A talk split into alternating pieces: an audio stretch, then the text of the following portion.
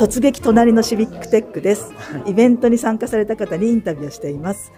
では、お名前を教えてください。はい、えっ、と、野津と申します。あ、あ、野津さん、お久しぶりですね。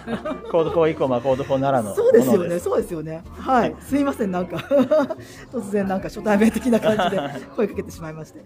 はい、あ、そうですね、生駒はいからいらっしゃいましたとはいいうことで。まあ最近引っ越してこの辺なんですけど、あ、そうですか。めっちゃ近所です。え、じゃあえ、え、今どちらですか？今、まこの辺のあ徒歩もう5分ぐらいのところにああそうなんですねもともと Code for 奈良にも属してたんで、あ、はいはい。あんまり参加できないんですけど、奈良の方は。はいうんうんうんうん今日はここに僕のプロダクトも一応出させてもらっています。素晴らしいですね。はい、実際に1個まで稼働してるはいやつを。はいおおー、あ、私もあの写真撮っておきました。はい、やっぱり熊素晴らしいです。はいはい。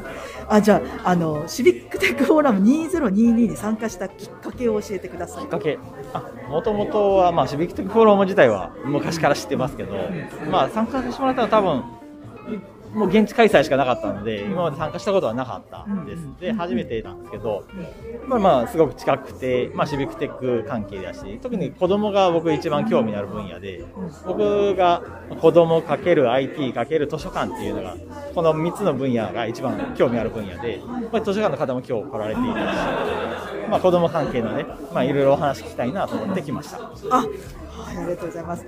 では、イベントに参加してみていかがでしたか？あまあ面白かったですね。まあ知ってる内容もかなりありましたけど、まあエゴマの人間なので、はい。けど、やっぱり新しい情報も知れたし、はい。まあ皆さんにこうやってお会いできることも、はい、思ったんで、あ、そうですよね。よかったなと思います。はい。では、最後に、奈良のいいところを教えてください。奈良のいいところ、あやっぱり、まあ、今日の話もありましたけど、まあ、自分で動いて自分で発信ができる、まあ、それをもとにまた人がつながっていって動けるっていうのは、まあ、それが、まあ、デジタルも使いつつ、まあ、それローカルというか足でみんなでつながっていけるっていうのが、まあ、いいとこなんかなと思ってます。